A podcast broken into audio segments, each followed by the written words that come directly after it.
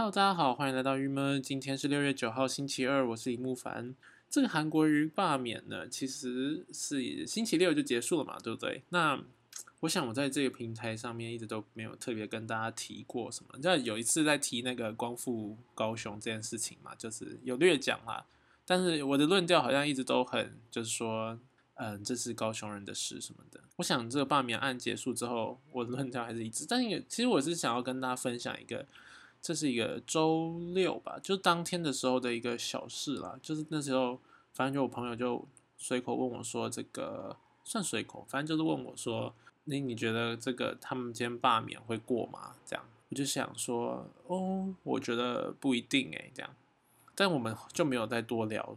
你想他过吗？或是一些其他的。其实我觉得这件事情我蛮高兴，就是没有多聊进去，因为我其实有点回答不出来。我想不想要罢免通过？在我记得，在这个六月六号前，就是还可以做一些就是催票或什么的那些东西的时候，就有些人有可能会 po 说，你觉得你自己认为，就是或者好奇，其实大家是觉得他应该被罢免还是不该被罢免？这样看着这个现实，就觉得哦，因为有的东西你就是会回或什么，但是就是它就是一个选择题，我就后来就跳过了。但我看了一下，我想说这件事情。我到底希不希望他被罢免？内心深处到底在想什么？然后我发现，我好好像还好，就是该怎么讲？就我觉得我没有一个权利去去讲这件事情。当然，这今天他被罢免了，然后很高兴的是以这么高票数的被罢免，所以代表的是高雄有这么多人是这么开心的，至少这个结果是让大部分的人这么开心这样子。对，但是除此之外，我觉得他们的选，这就是他们的选择吧。这有点像是，其实我对于香港反送中的的这个立场也是，我其实觉得，不管他们今天做出什么决定，毕竟他是香港，就他不是我我的生活圈，他不是我可以控制的事情，所以我的一直的论调就会觉得说，希望他们做出他们想要，应该说希望他们的决定是他们想要的这样，或者说他们想要的可以最终被实现。那有点像是，其实对于高雄也是这个想法，就希望说高雄人如果真的希望被罢免，或是希望他留下来或什么，就希望这件事情会发生。对啊，其实这就是一个论调这样。主要是说这罢免的事情，我就觉得，嗯，对，其实好像不太需要评论什么，因为对我来讲，以这么远观的来看，我其实真的看不出来韩国瑜。在高对高雄到底犯了很大的问题或者是什么的，以我的角度啦，或者说说实在的，他的这些问题就是也跟我没有什么关系，某种程度。虽然高雄我也会因为这样，就是有可能比较少去玩，就是这都有点就是不关我的事，对不对？就是至少不是我可以决定的这样。我这件事我就跟我妈讲，然后我妈就问说：“那你觉得如果是选总统，你会怎么？就是他在选总统的时候，那你的态度是什么？”我就说。嗯，我就是不想他上，就是不想他当选这样，就这是两回事。因为我觉得总统的话，就是这是我可以选择的嘛，就是当我面对的是一件我可以选择的事的时候，我就会把我的立场论点讲出来。但是如果这件事情其实是一个别人的事情，那就是很高兴他们可以做出他们自己想要的决定，大概就是这么一回事。然后这件事情之后呢，隔一天嘛，我就跟我父母亲在聊天。那后来我爸就很凝重就说：“但你知道，其实隔一天就有人自杀了。”那我就说哦是谁？我想说啊，好可惜，是一个韩粉还是什么？这样真的是为了一个领导，然后就去自杀，其实蛮可怜。然后他就说是许崑源议长这样，没有，他说是议长。哎、欸，我很厉害耶！我还说你说是那个许崑源吗？他就说对，这样好震惊哦，就是怎么会自杀这样？对，其实今天原本是想要从他来讨论整个他自杀这件事情，就是。就该怎么说？其实也不是在评论他这个人对或错，只是说在评论说自杀这件事情的事，但会用他来开头啦。然后，可是我昨天看那个张雅琴新闻，然后他就说“死者为贵”这样，我想对这句话蛮有道理的。其实不论这人是个大坏蛋也好，他终究是死了。对于人类来讲，我们不就是求就是越多人活着越好吗？所以如果今天有人是过世了，这样是往生者，那样我们就是。尽量避免从它来作为讨论点好了，但我还是想讨论一下自杀这件事，那就是跟许议长没有关系咯，就是单纯讲一下自杀。其实我在应该算是一两年前吧，两年前左右拍过一个 YouTube 影片，蛮好笑的，大概讲了二十分钟还多久我忘了，反正我就是在讲自杀这件事情这样。我觉得到现在这这个这个论点还是一样的，所以我这边就简单跟大家分享，我不会让大家知道影片在哪里，实在是太丢脸了。但就是这个自杀，我觉得是这样子的，就是我那我的论点是，呃，自杀是一个决定，然后我还蛮反对说这个世界上或大家对于自杀这件事情抱持着太悲痛的心情去看待，或者是把它拿来强调些什么，因为我觉得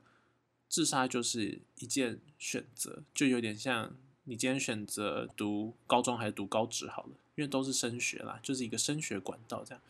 就是它就是一个路，然后你选下去了，你也其实没什么办法回头。就像你读高中，你说你可以重考，但是重考你就不是应届生啊之类的，就是你懂吗？很多种，反正人生就是，我觉得人生就是一个一直往前走的事情，它其实不是一件说你可以重新来过，重新来过就会是不一样的这样。就这个单向是，因为我们的是，就是我们人是不停在老去或者不停在成长，那我们一直在长大的时候，其实同时不管我们现在重新在做一件事情，就同样一件事情好了，都是吃饭喝水什么，但是我今天做跟明天做其实就不是一件循环的事，它就是一个新的事，因为是一个新的我。好，这扯远了，回来讲自杀这件事情，就是它就是一个选择，然后我觉得它是一件不悲痛的事情、欸、我也觉得其实不需要说当看到谁谁自杀的时候，社会就会说嗯就是关怀专线啊一九二二还是什么的，诶是吗？不对，一九二二好像是那个防疫的专线，忘记是什么了，反正就是关怀专线这样子，请大家就是爱惜生命。我想说生命需要大家这样一直吹捧着爱惜吗？就是就是生命是你的耶，为什么要被大家说着你要爱惜就爱惜着？就是其实如果你今天很很累了，你想要躺下来，你想要再也不醒来，你真的做好这个决定，你就决定去死掉，这没有什么，我觉得真的没有什么、欸、就是那就是你决定啦、啊、只是我觉得之前看了一本小说，我认为这个小说写的还蛮好，就是因为他这是一个日本作家吧，他就说他看到这些大人们时而自杀或是怎么样怎么样就过不下去，就烧炭啊上吊啊什么，在日本有可能蛮常见的这个状态，他就觉得说就回不去了，就一切都回不去了。对，他这个想法其实我觉得蛮对的，因为有些事情是你只要活着，你就至少还在这个世上，虽然你不知道你死了会不会去了更好的地方，但是至少在你熟悉的环境里，你只要一直活着，你就可以一直过下去，然后什么事情都会起起伏伏起起伏伏，但是如果你死了就没了，一切就没了这样，这是他的论点这样。那我觉得这个论点其实还蛮打动我的，的确如果说要面对一个这么庞大的位置，就死亡是一个如此庞大的位置，其实还是蛮难的啦。对，所以有可能你就是想清楚说诶真的哦，你如果做了，这是一个做了之后就会完全就是进入一个新境界的一种方式，你会想要面对这个新境界吗？新未知的境界这样，大家想清楚之后就可以好好的决定。然后我觉得当大家想清楚之后，大家的决定我觉得都很尊重、欸、其实我觉得活着真的是一件，如果你觉得很辛苦的话，我觉得没有必要这么辛苦，或者而且你如果很大胆的，你很不怕痛的，不怕什么的，何尝不去试试呢？就是如果你真的过不下去的时候啦，其实这也是一条路嘛，对不对？对，这就是我今天想跟大家说服，就我觉得不要再跟任何自杀者说生命诚可贵这件事情，其实也还好啦，就是你的选择，你的开心才是最可贵的，你的每一刻都不后悔才是最可贵的这样子。对，这就是今天想跟大家分享关于自杀这件事情。这边要提醒各位哦，如果你们就是有人有这个自杀念头，一定要记得你的自杀不能伤到伤及他人，这件事情很重要。而且我其实觉得当你把这件事情放在心上的时候就有点难自杀，这我解释给大家听。首先光其实最初步的，你自杀的死法是很多种，但其实能够不伤及他人的不危害社会的死法很少，你知道吗？跳楼也不行，跳楼你会就是让这个区域变成闹鬼这样。我有想过最好的地方应该是在学校吧，这样讲说不太好，但是因为学校毕竟是一个大家就是团进团出的地方，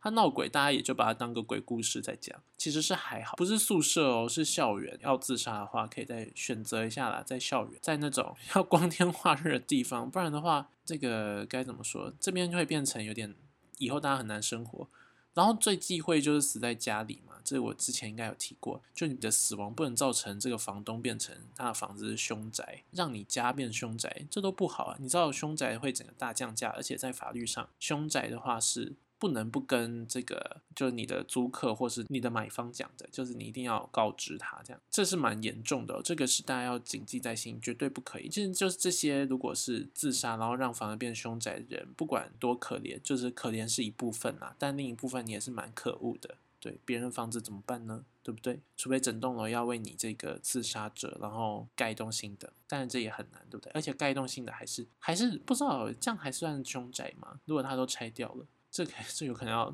讨论一下，这我就不知道了。这是一部分，刚刚那个部分是比较浅白的啦，就是大家能够懂的，应该不能这样讲，就是这是很表面的，就是可以看见的。另外一部分其实是你要确定这世界上真的没有人在意你耶。你有想过一个人自杀的话，有多少人会难过？有时候我就在想这件事，就想说，目前呢还是得怎么样也要好好活下去吧，毕竟这么多人爱我啊。至少我家人是爱我的，对不对？有时候是这样想，就是为了这件事情，我也要努力活下去。就是这是一个，这是一个责任与义务，因为别人会伤心啊。对，所以如果你是一个正打算有这种起心动念的时候，我觉得看看那些会因为这样而伤心的人，也许在意一下他们，跟他们好好说说吧。该怎么讲？他们也，我觉得真的在意的话，就不会阻止你去自杀，但是其实他会很难过。当自杀者自己本人就是在做这件事情之前，要先这个自己想清楚啦，这还是蛮重要的。如果伤了你所爱的人的心，其实